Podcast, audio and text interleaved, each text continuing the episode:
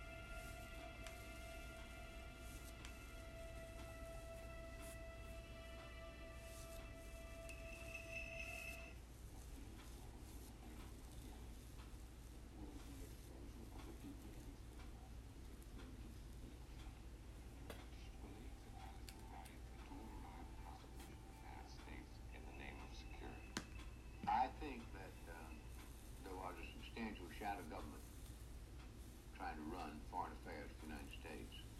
In any other country, it would have been called a coup. Um, and they seem to have gotten away with it.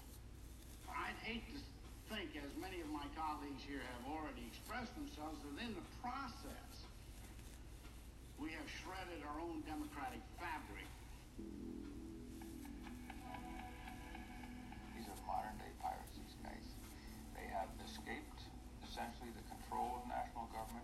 They're available for use by national governments. Sometimes they move under color of, uh, you know, and defend themselves as advancing U.S. national interests in this. But I, uh, I think that's very secondary with these guys. They're out to make a buck. I did do it. I am not, as I said in my statement, at all ashamed of any of the things that I did. I was given a mission, and I tried to carry it out. The Iran Contra hearings, convened in May 1987 by a special joint committee of the United States Congress to investigate the sale of U.S. weapons to Iran and the illegal diversion of money to the Contras. For 13 weeks, the hearings were broadcast on national television. Over 30 people testified, and the committee issued a 700-page report of its findings. But there are still many important questions that the Select Committee left unanswered and unexplored. Often, the official explanation seemed inadequate and contradictory. Our government has a firm policy not to capitulate to terrorist demands, that no concessions policy remains in force. In spite of the wildly speculative and false stories of our arms for hostages and alleged ransom payments, we did not, repeat, did not trade weapons or anything else for hostages, nor will we.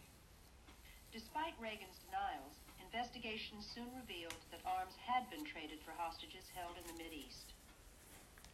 A few months ago, I told the American people I did not trade arms for hostages.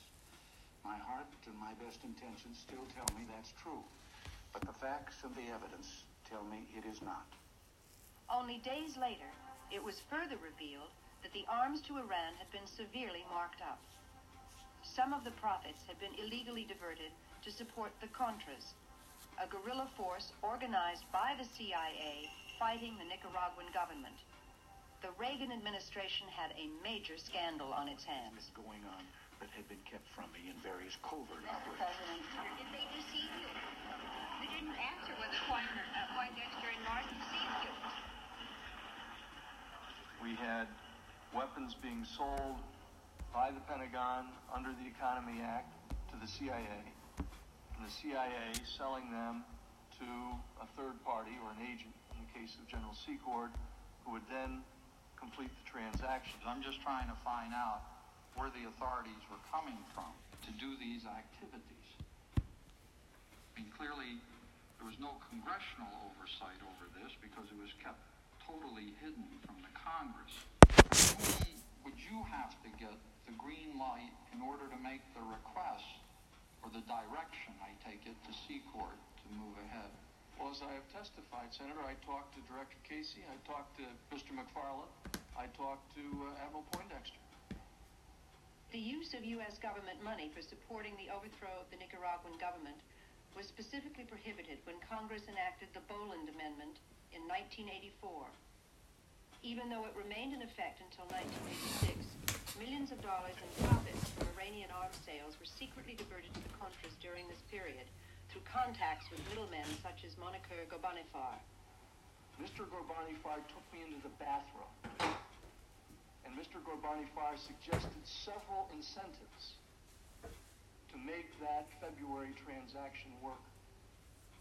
And the attraction, the attractive incentive for me was the one he made that residuals could flow to support the Nicaraguan resistance.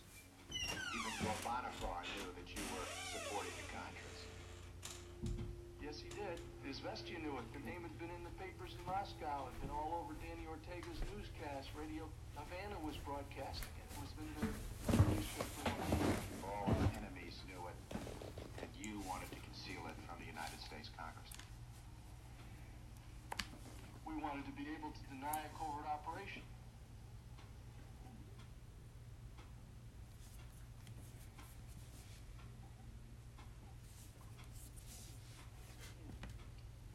Peter Dale Scott, professor at the University of California at Berkeley, has conducted extensive research on covert action and CIA activities. The results are detailed in his book, The Iran-Contra Connection.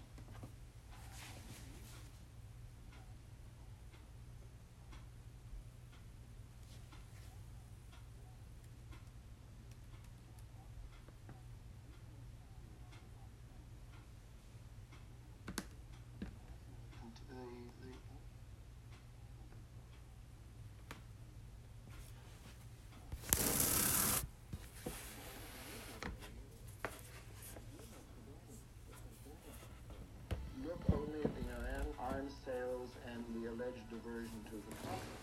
The American people may very well feel that the important questions didn't get asked. So they don't have the whole picture. They have a few little transactions and nauseating detail on those few transactions, but they but they were cheated out of the whole bowl of wax. And so they were pulling their punches on all the major questions and issues of what would really, what really happened in this thing, what the CIA's role was. Anytime they got into anything that was really sensitive about exactly that, exactly what the CIA's role was and exactly what laws were broken and when, they went into secret session. Which means that we, the people, won't be, you know, we won't ever know. Like you, I do not wish to see secrets of this land inadvertently and accidentally made public. Accordingly, the panel will enter into executive session. In addition to facts that were hidden from the public through secrecy in executive sessions, other evidence was simply destroyed. When you got back to examining what they had done,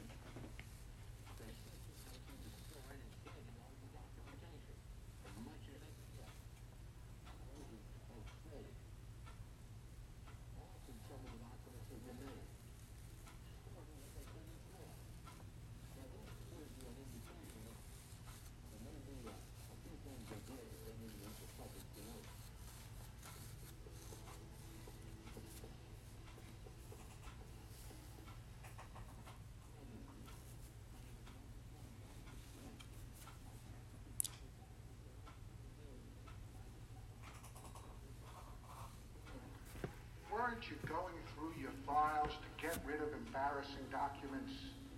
Embarrassing? No. Documents that would compromise the national security of the United States, documents that would put lives at risk, documents that would demonstrate a covert action in U.S. direction and, and control and, and relationship to it? Yes. Embarrassing? No. I don't, my memory is very unclear about how the Schwing incident started. I believe, as I said, my memory is that he began pulling documents and I joined him. And did you surmise that this was a, a way of trying to, to cover up something in conjunction with the Iran initiative or the Contra initiative? I don't use the word cover up, I would use the word protect. Why do you think we sold arms to Iran? Iran, uh, well, for, to get the hostages out, strictly to get the hostages out. I think some people really believe that there were moderate elements there that might, you know, help us in the future. I really think their main focus was uh, to free the hostages. They say it was to help the Contras in Nicaragua, but I don't believe that's true. It was to get the money, I believe. And that reason could be anything. They, I mean, they can tell us anything on TV. Iran is a crucial economic, geographic country. The U.S. wants to uh, get them friendly again as quickly as possible. Perhaps the most explosive issue that was not investigated in the hearings was the true nature of the arrangement with Iran. When did the U.S. actually begin selling weapons to Iran, and why? The most important thing to come out of the hearings is what didn't even get asked at the hearings, and that was Ronald Reagan cut a deal with Iran before the 1980 election to send arms to Iran in exchange for Iran's agreeing to delay the release of our 52 hostages. Barbara Honegger was a dedicated member of the Reagan-Bush presidential campaign in 1980. She worked on the special writing, research, and policy staff, and later as a White House policy analyst. As part of my position, I was required to cover the 11 o'clock evening news in the operations center. The campaign was afraid that Jimmy Carter would successfully bring the 52 hostages home, what we call the October surprise, and win the election. There had been a feeling of panic in the campaign. The 56 hostages taken captive at the U.S. Embassy in Iran in 1979 became a major issue in Jimmy Carter's campaign for re-election to a second term as president. His repeated efforts to gain their release failed, and Ronald Reagan was elected by a wide margin. After 14 months in captivity, the hostages were finally released, January 21st, 1981, the day of Ronald Reagan's inauguration.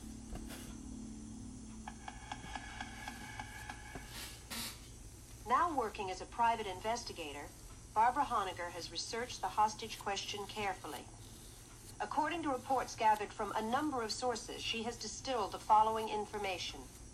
There were two meetings that we know of for certain to date that happened, one in Washington, D.C., and one in Paris, France, before the 1980 election in October of 1980, where George Bush, then vice presidential candidate, Richard Allen, who became Reagan's first national security advisor, Donald Gregg, who became Bush's national security advisor and still is, passed millions of dollars to the Iranians to delay the release of our 52 hostages an additional 76 days. They met with an emissary of the Khomeini regime who offered a deal that they thought Reagan and Bush could not refuse, and that was, we will delay the release of the 52 hostages if you will promise us all the arms that we could possibly want in the war against Iraq once you become president of the United States. The man who was president of Iran during the hostage crisis was Abul Hassan Banisadr. He was later ousted in a coup and is now living in exile in Paris. Banisadr supports the charges that a deal was made with the Reagan-Bush campaign to delay the hostages' release.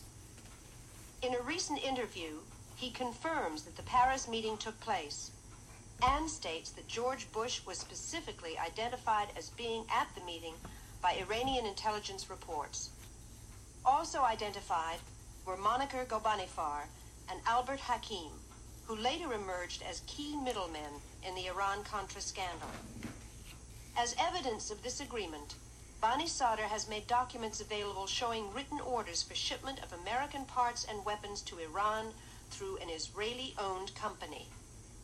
And in fact, we now know that those arms began flowing in late February, early March of 1981. Not as the White House would have you believe in 1985. I want to get to the bottom of this and find out all that has happened. And so far, I've told you all that I know. And you know, the truth of the matter is, for quite some long time, all that you knew was what I'd told you. The bottom line is that the Iran-Contra Committee and the Walsh investigation, because their mandates only take us back to 1984, in and of themselves are a cover-up. But the problem of hostages did not go away for President Reagan. Radical elements in Middle Eastern countries continued to kidnap Americans during Reagan's term of office. We're going to continue to explore, as we always have, every opportunity to try and get them out. I happen to believe that when an American citizen, any place in the world, is unjustly denied their constitutional rights to life, liberty, and the pursuit of happiness, it is the responsibility of this government to restore those rights. One of the hostages taken in Lebanon in March 1984 was Jerry Levin. His wife, Sis Levin, became increasingly frustrated with Reagan's lack of action to gain her husband's release. The word sent to the hostage families constantly was he was too busy to even see us. We had no access. We had no task force.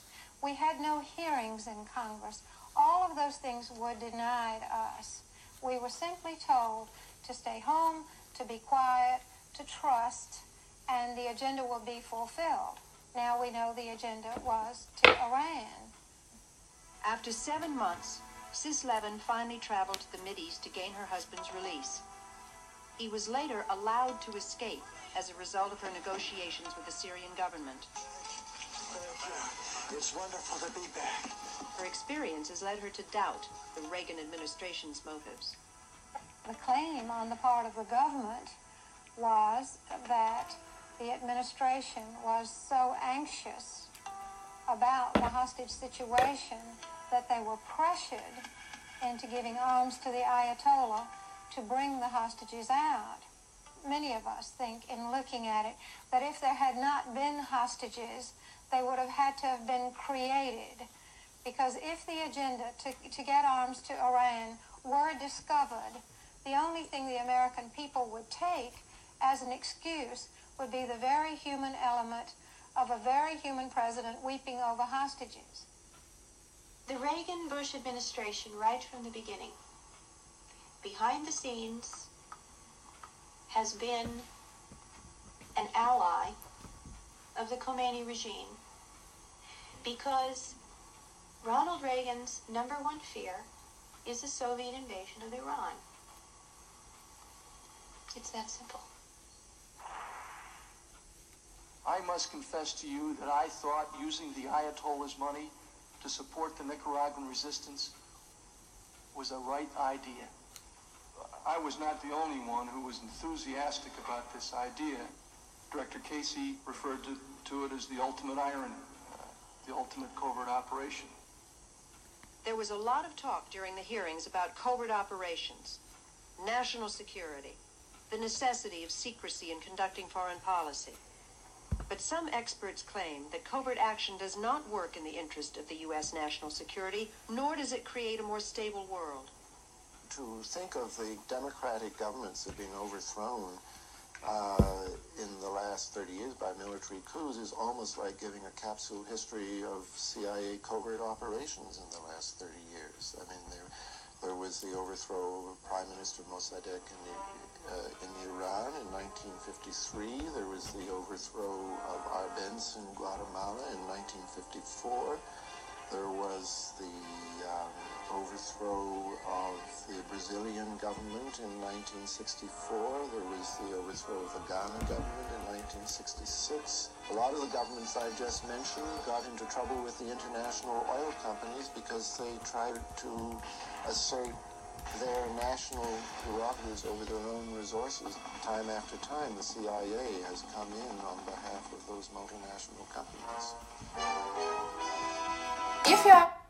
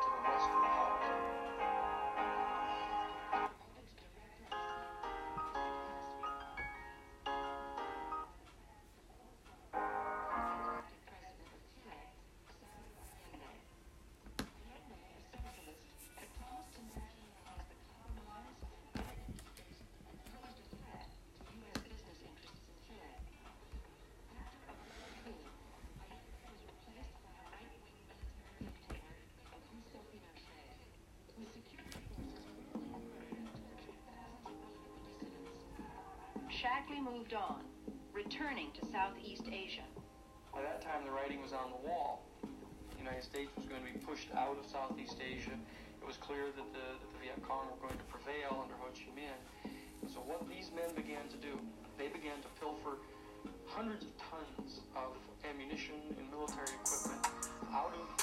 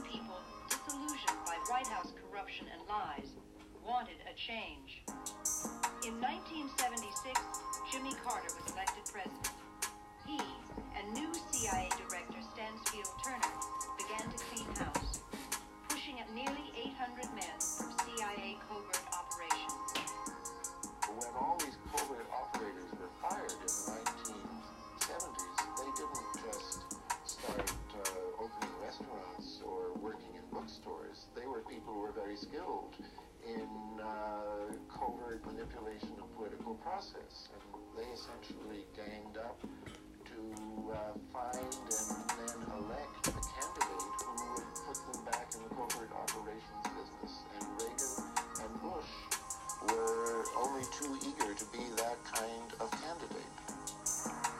In the late 70s, Shackley, Clines, and Secord worked together in a company called EATSCO. EATSCO was formed in order to ship weapons from the U.S. to Egypt. As in the Iran sales, large profits were taken from these deals. The man who provided the financing for EATSCO was Edwin Wilson. Shackley and Clines and Quintero, who used to visit my farm out there in Virginia, saw that, uh, you know, I guess I was prosperous, and if I could do it, obviously they could do it, and they figured they would like, as soon as, they left the, the government, to get involved in business with me. In 1983, Wilson was convicted of supplying arms to Libyan President Muammar Gaddafi. Now serving 52 years in federal prison, Wilson asserts that he has merely taken the fall for his superiors and ex-business partners Theodore Shackley and Thomas Clines.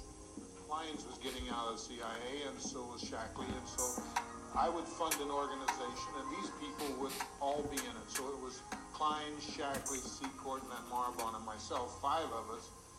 Uh, five of us would have this organization. It would be with 20% each of us. I would fund it for $500,000. What's important about this EATSCO company is that it's a kind of precedent in the Ed Wilson style for the Hakim Secord enterprise in the Iran-Contra affair. You have a government-arranged sale of arms, and people All you do in your doll, every doll.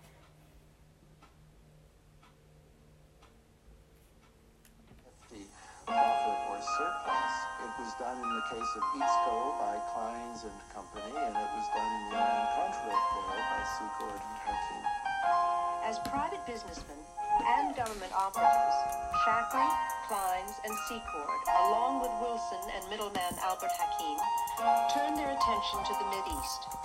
They supplied arms to Mideast governments while skimming off huge profits into hidden bank accounts around the world. They secretly supplied weapons and military intelligence to Nicaraguan dictator Anastasio Somoza and helped the Shah of Iran eliminate his enemies. There is an early bond between Iran and Nicaragua. The bond is this secret team of men. So throughout that period from October of 1977 to December of 1978, this secret team has two major operations, one to support the Shah, the other to support the right-wing dictator Anastasio Somoza in Nicaragua. The, this was their world at that time.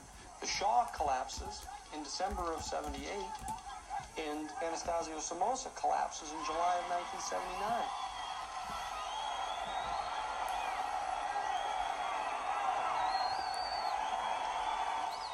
After the overthrow of Somoza, many of his former National Guardsmen fled to Honduras, where they were organized and trained by the CIA as a counter-revolutionary force to fight against the new government in Nicaragua. They began to create the Contras try to do the identical thing that was done by the supporters of Batista against the Cuban revolutionary government back in 1959. Not an indigenous force inside Nicaragua that had any support from any of the population in Nicaragua. It was a total artifice that was created by these men.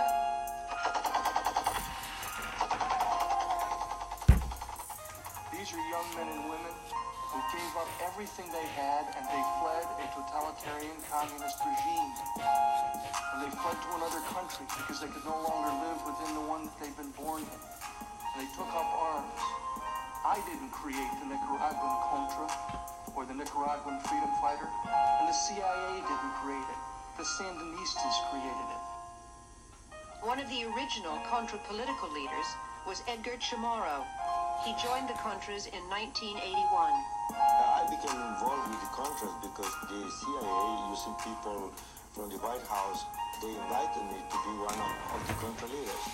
Uh, I, I, was told that uh, this was just a, a, war for a year, that the United States wanted to put this pressure on Nicaragua.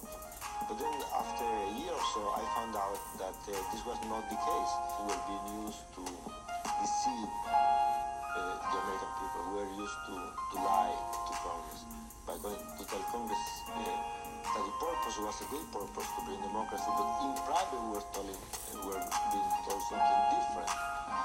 So I felt that this was a big lie. After several years with the Contras, Chamorro became disillusioned with CIA influence on the Contra movement and quit. Still a critic of some Sandinista policies, he is yet a harsher critic of the Contras.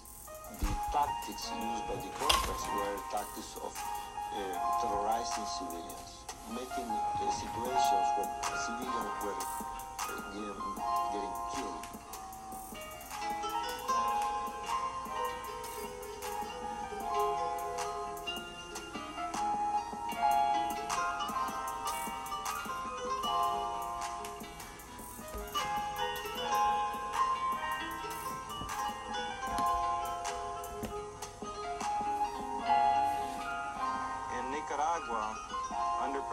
Reagan, they are in fact giving the Contras written instructions on violence and destabilization.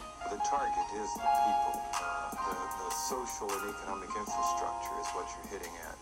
It's not a bloodbath. It's like you go into a village and you kill a few people to make your point. The purpose is to disseminate terror, traumatize the people. We're not killing Sandinistas in the capital. We're not blowing up their homes and terrorizing them. We're hitting at the people throughout the interior of the country.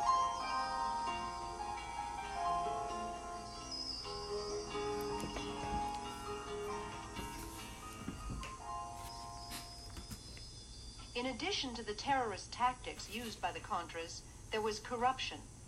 Substantial portions of both congressional funds and privately raised monies were never accounted for.